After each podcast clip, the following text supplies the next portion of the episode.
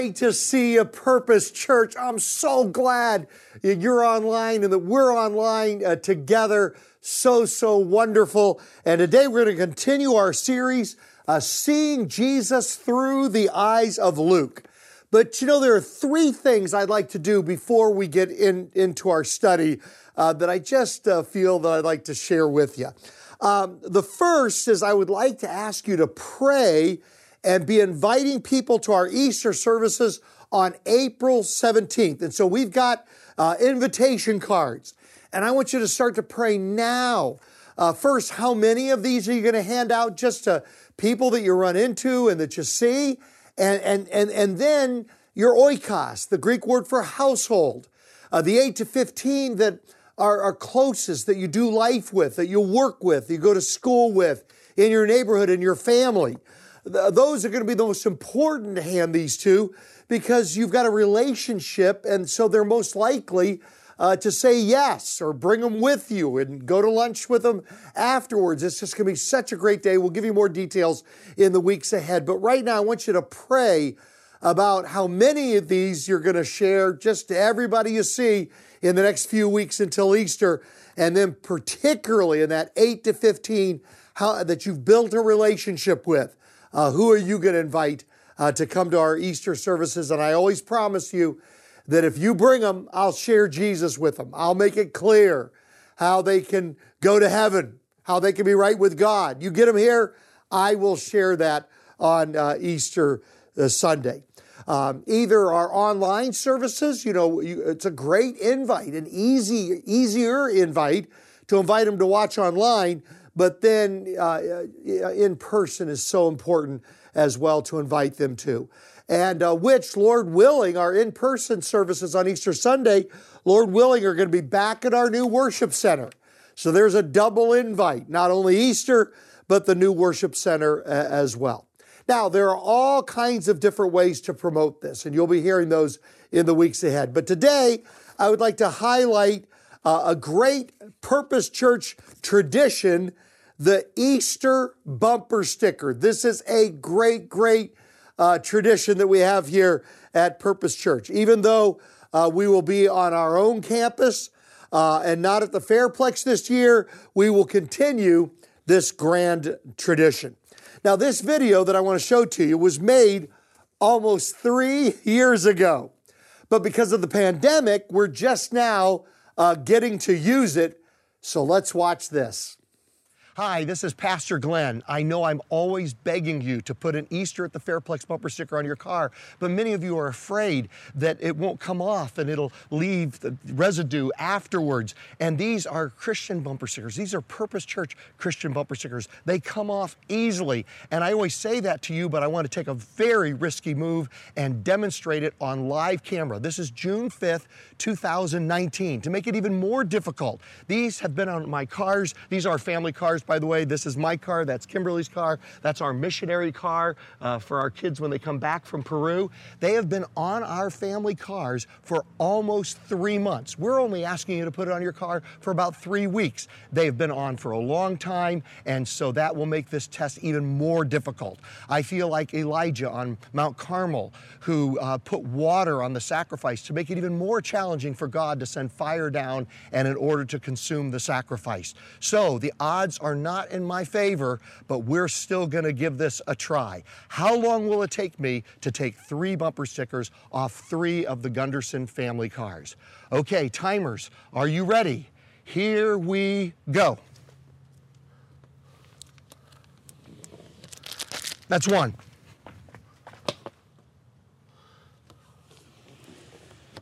That's two.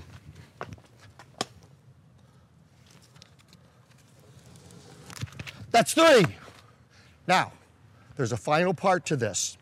Once you've taken the bumper sticker off, now you put a Purpose Church logo on your car. There are three different ways you can do this, or any variety of ways that you choose to do. Here's got the name on the back with the logo on the side. Kimberly's car has the logo on the back with the name on the side. The Peruvian missionary car has the logo on the gas cap cover put the name on the bumper sticker. You pick any variety of ways that you want to display your Purpose Church swag on your car. I am so glad this worked because if it hadn't, you wouldn't be seeing this video right now. All right, so get those bumper stickers, put them on your car. And then there's a second thing I would like us to do uh, to have you, our online uh, family, uh, pray a guided prayer for Ukraine, uh, which we did at our in person services last Sunday. And would you please say out loud, Lord, have mercy upon us? And we're going to see the significance of that phrase at the end of our message today. Lord, have mercy upon us and grant us peace. And say it right there uh, from your chair in your living room or at your computer or in your car if you're listening to this uh, later on. Lord, have mercy upon us and grant us peace. Let's watch this together because we want to take a moment and, and lift up the concerns of our brothers and sisters in Ukraine, we thought it'd be really special to invite up Kasha Disney up here. If you guys could welcome Kasha Disney, go ahead and give her a round of applause and welcome her. Kasha. Kasha is one of our key staff members in our finance department, uh, and she immigrated from Poland, so grew up, born and raised in Poland, immigrated here to the United States, and just recently became a citizen of the United States, which is really, really awesome. And uh, and this whole thing is personal for her. her. her. family lives about 10 hours away from Kiev, and, and, and she, you know, fearing like many are that Poland might be next. And as they're taking in refugees uh, from the Ukraine, this, this obviously is something that's close to Kasha's heart. And, and Kasha and the rest of us are, are passionate about lifting up our brothers and sisters in the Ukraine. And so, what Kasha's going to do is she's going to read a prayer for us. It'll be kind of a call and response. So, she's going to read the leader portion, and then during the all portion, and we're going to respond together. And so, thank you so much, Kasha. Thank you, Eric. Father God, King of all nations, we cry out to you now for the people of Ukraine. We ask you to rescue those who are vulnerable from the hands of their enemies, that they may live without fear. Lord, may your peace overcome all hatred, conflict, and war.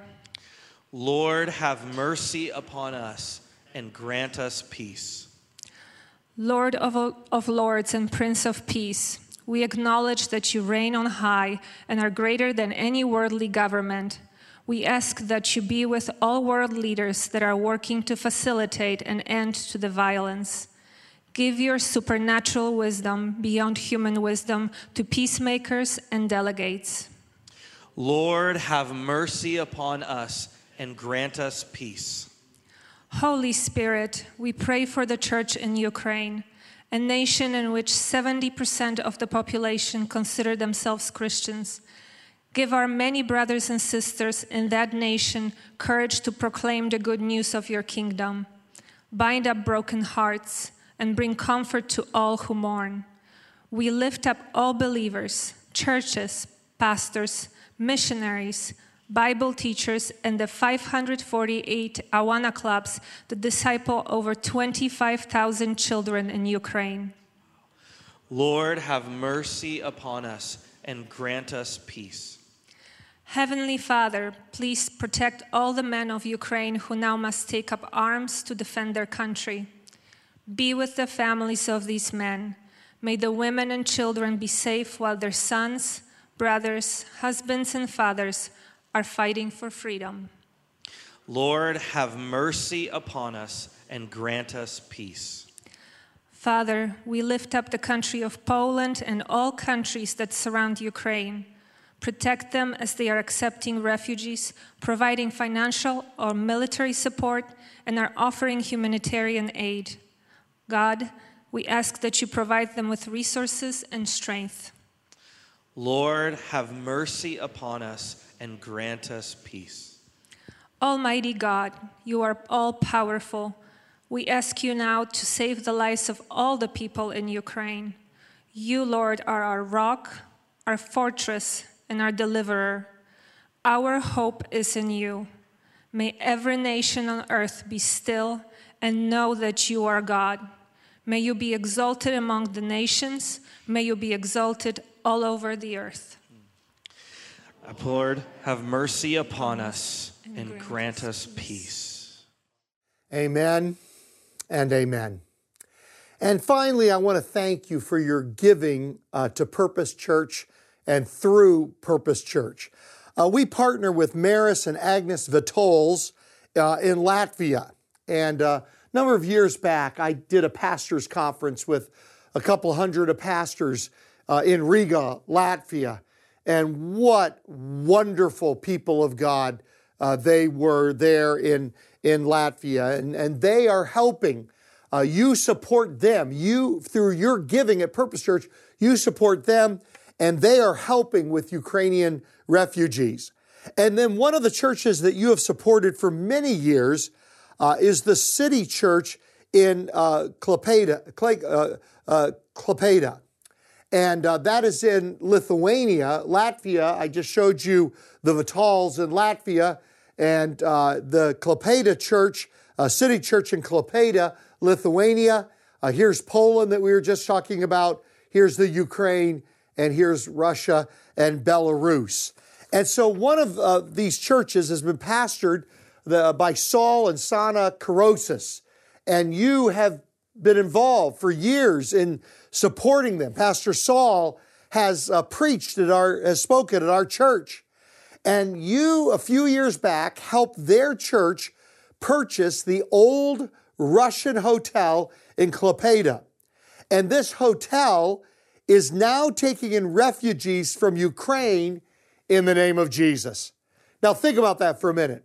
God led Purpose Church years ago to help purchase a Russian, an old Russian hotel in, in Lithuania, in Klaipeda, uh, uh, Lithuania. And it is now, God, God went ahead of those refugees through you, prepared a place for them to come to that you helped purchase, and now those faces are in that place um, because of your faithfulness uh, down through the years. And I just, um, I uh, praise God for how He is using you today uh, for the taking in of refugees from Ukraine in the name of Jesus. Well, now the title, title of today's study is from Luke chapter 17 Sin, Faith, Duty, and Gratitude. We're going to look at these four things that Jesus talks about here in the first half of Luke chapter 17. Verse 1 Jesus said to his disciples, Things that cause people to stumble are bound to come. Now, this word stumble uh, is uh, from the Greek word scandalon. And scandalon is a stick holding open a baited trap or a tripwire. Here's, here's an example of uh, what that is. This is you put the bait down under here, you have the, the rope pulling the stick when the animal or whatever gets in there, and the trap uh, falls. There are a couple of different versions that I found uh, online about this. Here's one that the bait is Cheetos or Doritos. Uh, here's another one called a Canadian uh, trap uh, that has free beer underneath a hockey goal uh, with a hockey stick that gets pulled off if they fall into it. But the bottom line is you're attracted to the bait and then the trap falls on you. Okay, let's get let's get very serious um, right now. Uh, verse one. Let's go back to verse one. But woe to anyone through whom they come. Going on to verse 2. It would be better for them to be thrown into the sea with a millstone tied around their neck than to cause one of these little ones to stumble. Now, millstone was a heavy uh, stone. Uh, if we go to a picture of a millstone there, a heavy stone used for um, grinding grain. And uh, little ones here in this passage means young believers, new believers, or people that the world takes little notice of. And, and, and Jesus said, uh, now going to the millstone, it would be better for a millstone to be around our neck and thrown into the sea than to cause one of them to scandalon, to be baited into a trap uh, that causes their uh, downfall. And then finally in verse 3, he says, So watch yourselves. The Greek word here is posesio, which means to be in a state of alert, to be concerned about. And the present imperative tense of this Greek verb calls for ongoing alertness. Continue to be alert. Continue to watch yourselves. Now, there are extreme examples of this down to more everyday examples of this. Uh, certainly, someone selling drugs to young people. Jesus says it would be better for a millstone uh, to be put around their neck and thrown into the sea than the judgment that they will one day face for selling drugs to young people. Somebody that lures somebody, a young person, uh, into human trafficking. Better for a millstone to be um, uh, to be bound. Uh, it would be better for them to be thrown into the sea with a millstone around their neck than to cause one of these little ones, these new believers, these young believers, these young people, children, uh, to stumble, scandalon, to fall into a trap. Um, but it's these extreme examples like human trafficking and selling drugs. But how about being mean to a child in the church? That can be a stumbling block that will keep them from Jesus in the years ahead. Or being harsh uh, with a new believer, or a new believer seeing us do something that's hypocritical. Jesus says to cause one of these young believers or one of these younger age wise believers, or they've just come to Christ, to cause them in any way by our example or bad example, or, or, or by our um, not being living godly and Christ like in front of them, to cause them to stumble Jesus said it would be better for a millstone to be put around our neck, thrown into the sea, than for us to do that uh, to one of these that Jesus loves so, so much. And then, uh, verse 3, he goes on to say, If your brother or sister sins against you, rebuke them. And if they repent, forgive them. Let's leave it on that verse for just a moment. He says, When somebody sins against you, rebuke them. But then if they repent, be quick to forgive them. Be quick to show them how they've uh, hurt you. But then, if they repent, be quick to forgive them. You know, uh, Jesus is saying, He's not saying that the one who offends you shouldn't be rebuked. He or she should be made to appreciate uh, their fault. But if they sincerely repent, they should be forgiven. You know, my wife Kimberly, it's one of the things I love and admire and appreciate about her is, is that she is, she is quick to rebuke. I used to think I was the spiritual one in the relationship because I would hold in my feelings for a long period of time and then just randomly blow up at some time in the future as these offenses accumulated. And I used to I think I was the, the uh, godly one, I was the biblical one. Not true. Uh, Kimberly is the model of this. She will uh, quickly point out something if, if it wounds her, and that enables me to grow in the relationship. But then she's just amazing how quick she is to forgive, and she completely puts it out of her mind. And that's how you grow in a relationship. Uh, Glenn, here's how you, you, may have wounded me in that way. Oh, thank you. I, I didn't realize. Uh, oh, that's okay. Uh, I, I repent. I'm sorry. All right, then I forgive you. And she completely forgets about it. So quick to rebuke, quick to forgive, quick to uh, forget. Uh, goes on, let's go on to verse 4 now. He says, Even if they sin against you seven times in a day, and seven times come back to you saying, I repent, you must forgive them. Seven times. How can that be? Seven times. Well, we forgive like God has forgiven us. How many times has God forgiven us for the same thing over and over again? We are to do to others as God has done to us. Now, whenever I say this, people uh, struggle, I know. So, and I've said this before, but I, I can't say it too many times. That um, forgiveness is not a feeling. You know, people say, Pastor Glenn, I just, I don't know if I can forgive that person. They're confusing forgiveness with a feeling. No, I'm not saying you're going to have warm fuzzies towards that person that deeply wounded you.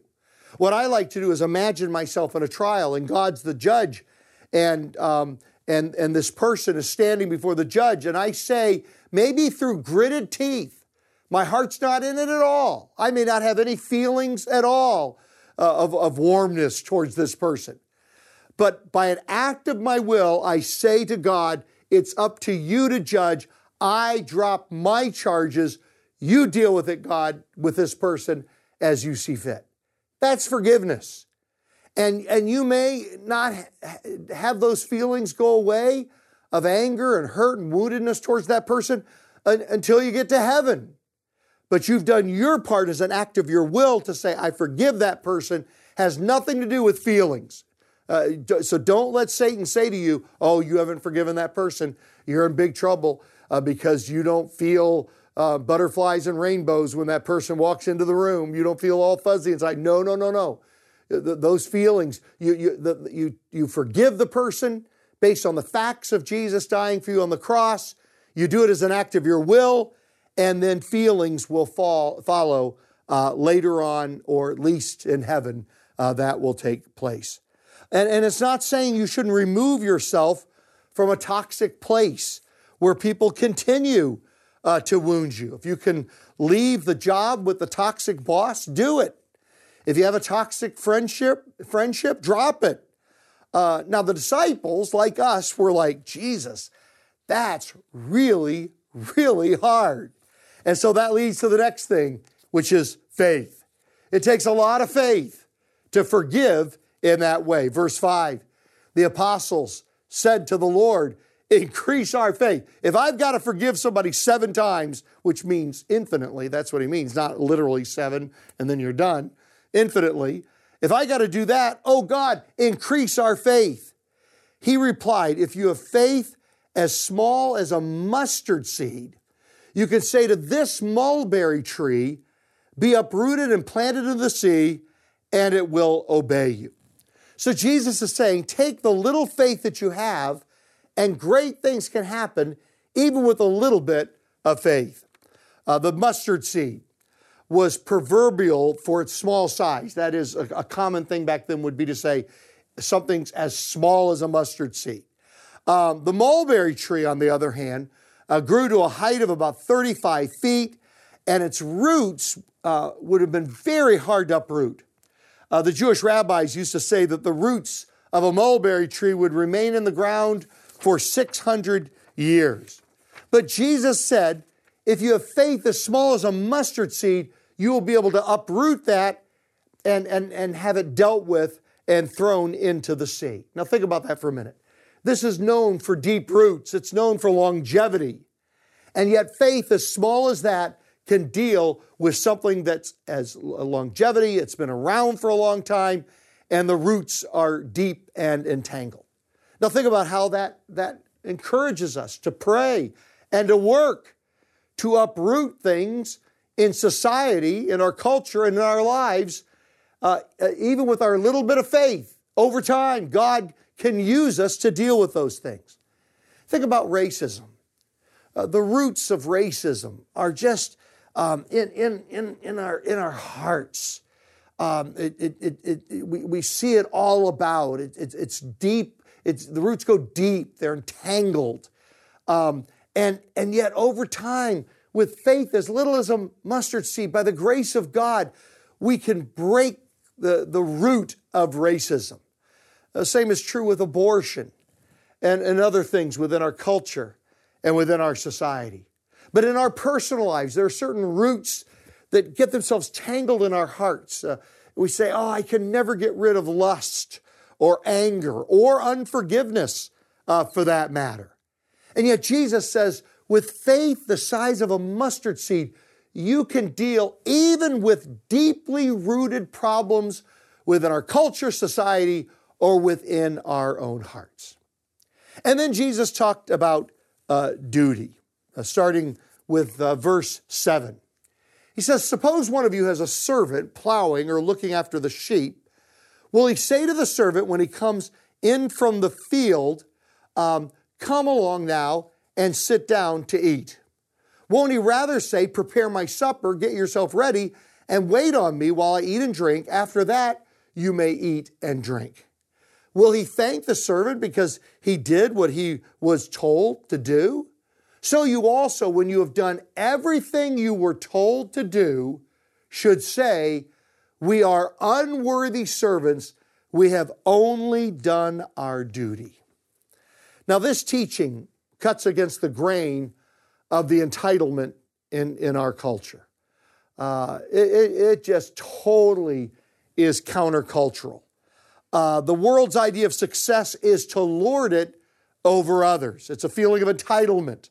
I get mine. I have my rights. I lord it over others. Um, Jesus' way uh, is the reverse. It's servanthood, which is actually the way to true greatness. Chuck Swindoll uh, writes, he says, Jesus' point is simple. This should be the kind of wholehearted devotion, the kind that does not expect extra reward that we give to the Lord. Service to Him is its own reward. He may and undoubtedly will reward us with far more than any master ever gave a servant, but we have no right to expect anything from our superior. I remember the pastor who mentored me, David Midwood, was a very straightforward pastor, would speak the truth in love. And a friend of mine, Tom Saab, was complaining to my pastor one day and said, I don't deserve this. The hard things I'm going through in my life, I don't deserve this. I deserve more. And my pastor, David Midwood, my mentor, stopped him and said, Wait a minute. He says, All you deserve is eternity in hell. And you have been saved from that. Everything else is icing on the cake. Every, everything else is gravy. Uh, anything beyond heaven and no hell, any, anything beyond escape from hell and eternity in heaven is gravy. It, it, it, is, um, it, it, it is extra. And we shouldn't have this feeling of entitlement like God owes us. He is, he has already, through Christ, given us the ultimate gift escape from eternity in hell. Now, the re, uh, eternity in heaven because of Christ. Uh, Pastor Rick Warren is re- uh, down at Saddleback Church in Orange County. He's retiring this year. And this past week, I was talking with someone uh, from his uh, inner circle. Um, I shared with you a while back that when I had lunch with um, Pastor Rick a few years ago, uh, he told me that our churches, Purpose churches, back then it was First Baptist Church Pomona, but Purpose Churches counseling ministry had saved his marriage. When you see uh, all that has accomplished for God's kingdom, to think that all none of that would have happened if it wasn't for you and, and, and the people before us, and maybe some of you were here that supported that counseling ministry and that saved his marriage, and the rest is history. Now, I obviously don't agree with everything that uh, Rick has ever said or ever done, but there's this myth out there that every megachurch pastor is greedy. And, and, and just in this one area, I wanted to dispel that myth. I mean, for that matter, our church is technically a megachurch. Anything 2,000 and bigger is considered a megachurch. Obviously, not like Saddleback, but, but we are that as well. And I just wanted to dispel that myth that every megachurch pastor is greedy. Um, do you know that with Pastor Rick, the purpose driven life that he wrote 20 years ago and its spin offs have now earned about a half a billion dollars, 500 million half a billion. It's the second most translated book in history after the Bible. Bible is the most translated book in history. Second most is Purpose Driven Life. He earned a half a billion dollars from that, and yet gave away about 90%, 5% of it. Gave away about 95% of it. That him and his wife Kay. Because I'm telling you, when you give away $475 million, your wife signs off on that. I, I, I guarantee that. He doesn't take a salary from the church. Uh, they have lived in the same house for the past 31 years since way before the book. He still drives a Ford Expedition from the 90s, doesn't own a boat or a jet. He bought, he bought his watch that he wears at Walmart. And uh, he loves to talk to a person that has a fancy, expensive watch And his big joke is he'll say to them, Hey, what time does your watch say? This big, super expensive, fancy watch. And, and they'll tell him the time, and he'll look at his and say, So does mine. Meaning the watch I bought from Walmart has the same time as the one that you spent so much on. Verse 10 says, So you also, when you've done everything you were told to do, whether it's Rick Warren or whether it's you or whether it's me, as followers of Jesus, should say, We are unworthy servants. We have only done our duty. Now, just like Chuck Swindoll said, God's going to reward us so much. But we have, should have a, a spirit of, oh God. And that leads us to the next one gratitude. Oh God, I'm so grateful for what you have done for me that I don't have this spirit of entitlement. Instead, I have a spirit of servanthood. I've only done my duty. I am an unworthy servant. And that's the place to greatness. That's the path to real joy and happiness. So let's finish with gratitude. Verse 11 Now, on his way to Jerusalem, Jesus traveled along the border between Samaria and Galilee. Um, as he was going into a village, 10 men who had leprosy met him. They stood at a distance. Verse 13. And as they stood at a distance, they called out in a loud voice, Jesus, Master, have pity on us. Now, back to verse 11. This village was somewhere in the border territory uh, between Galilee and, uh, and, and, Samaria. And um, the Greek term, uh, let's go to the next verse. The Greek term for leprosy um, uh, is, is what today we know as Hansen's disease. And this term referred to a wide range of skin diseases. But it was a social death sentence for these men, and eventually it would be a physical death sentence. So here we have Jewish and Samaritan lepers bonded together in their misery for the sake of mutual care and support. Just like us.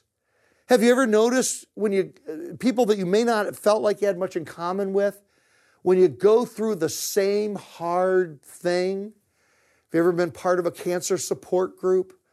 or grief support group or divorce recovery, when you go through a similar type of ministry, there's a bonding. These men took care of each other, they were bonded together.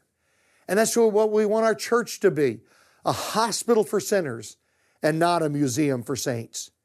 Now, they, they maintained their legal distance. It was a, a law that they had to stand uh, at a distance. So they maintained that. But then we go back to verse 13 as well. They call out in a loud voice, Jesus, Master, have pity on us. This, this word master, epistata from the Greek, it's a term found only in Luke, and it tends to be in places where people are desperate. Master, have mercy on me. We see it in Luke 5, verse 5, where Peter says, Master, we've worked hard all night and we haven't caught anything. We're desperate. These lepers were desperate. Desperate people use it. And they didn't uh, ask to be healed, but they instead just simply say, said, Have pity on us. Have you been there? You don't even know what to pray for. All you know to do is just say, Jesus, have pity. Jesus, have mercy on me. Verse 14, when he saw them, he said, Go show yourselves to the priest. And as they went, they were cleansed. Let's hold it there for just a moment.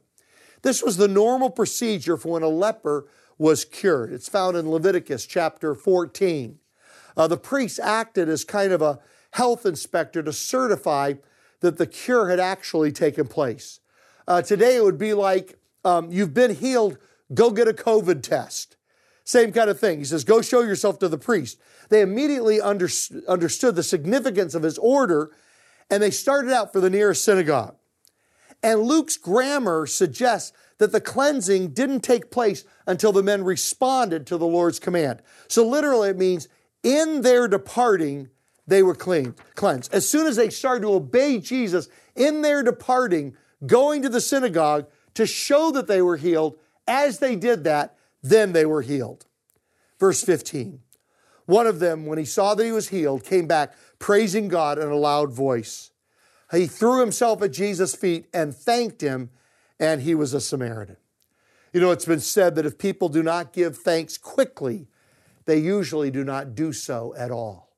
The other nine didn't do it right away, and so they forgot to do it at all. We need to quickly say thank you to God, quickly show our gratitude. Verse 17, Jesus asked, Were not all ten cleansed?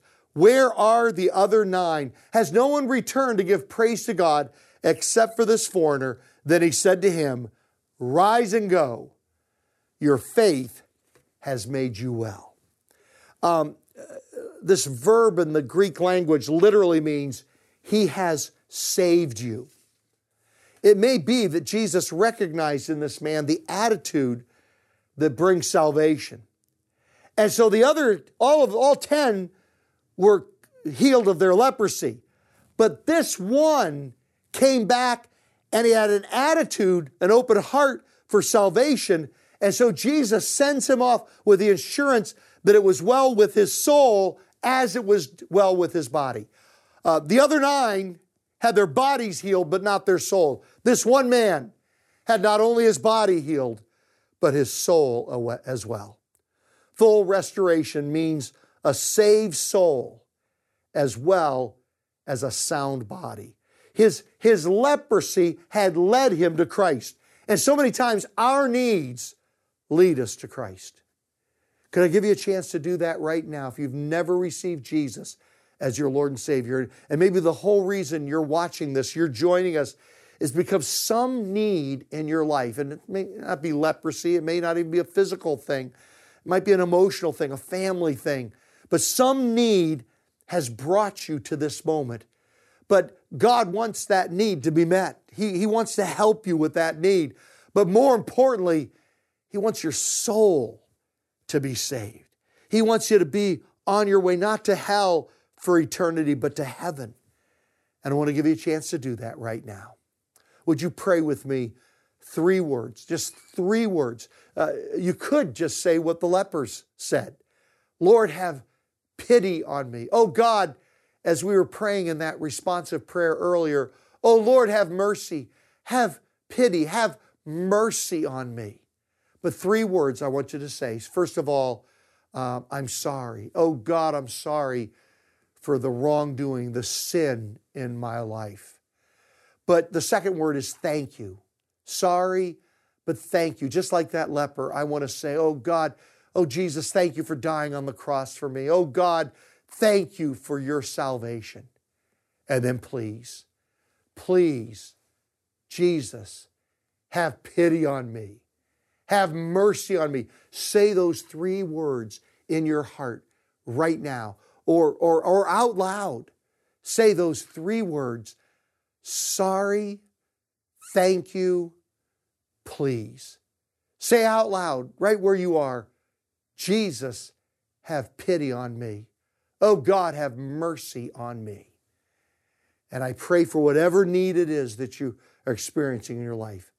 But the most important thing is that you have now received Jesus as your Lord and Savior, and your soul has saved. That man's leprosy was healed, but he eventually died. But in the process, his need for physical healing drove him to Jesus, and there he found something more important, more long lasting. And you have as well if you cried out to Jesus in that way. He has saved you, and you are on your way to heaven for eternity. And having things well with your soul is the most important thing of all. Oh God, we love you. Oh Jesus, like that one leper we give you thanks today. And we pray it in Jesus' name. And all God's family, everybody who agrees with me, said out loud, wherever you are, say it out loud. Amen and amen.